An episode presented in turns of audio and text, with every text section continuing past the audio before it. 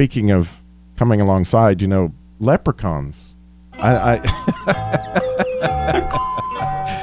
so I have a few uh, Irish things to discuss with you since I have an Irish background. You know, last name Dillmore actually was Delmara.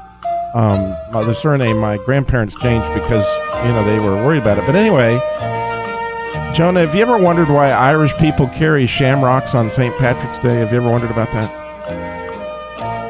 Well, the reason they do that is because regular rocks are too heavy. The shamrocks, you know, they're light. They just carry that, no big deal. But you know, and how about this one? Why don't you ever try to borrow money from a leprechaun? It's well, you could try, but it's difficult to borrow money from a leprechaun. Do you know why? No. They're always a little short. They're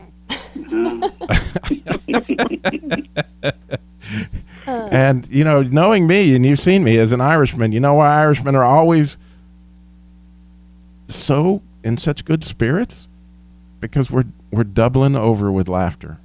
Dublin. It has to do with yeah. And so you may not know this, Jonah, but I married an Irish woman on St. Patrick's Day, and you're supposed to say, "Oh, really?" Go ahead. Say, "Oh, oh, really?" No, O'Reilly. he walked right into that. Of course, I helped him walk. But anyway, and my personal favorite of all my Irish shenanigans here, this one I, I laughed for quite a few minutes when I read it.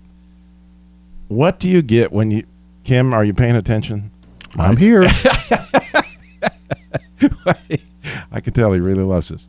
What do you get when you cross an Irishman with Quasimodo?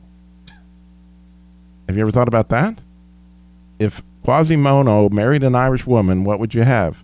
Possibly the halfback of Notre Dame. Is that the last one? that, that was the last one. Oh, good. That was the last one. But I finally got Kim. See, he's bending over. He's doubling over over there. Dublin. I, like, so at the end of no all those shenanigans, we knew that there would actually be a riddle that Robbie would give you. And so I was, I was thinking about a good Irish riddle, and I thought, you know, St. Patrick himself, what would you think out there listening today? you- Would you think would be St. Patrick's favorite psalm? I, I, I'm serious here. What do you think would be St. Patrick's favorite psalm?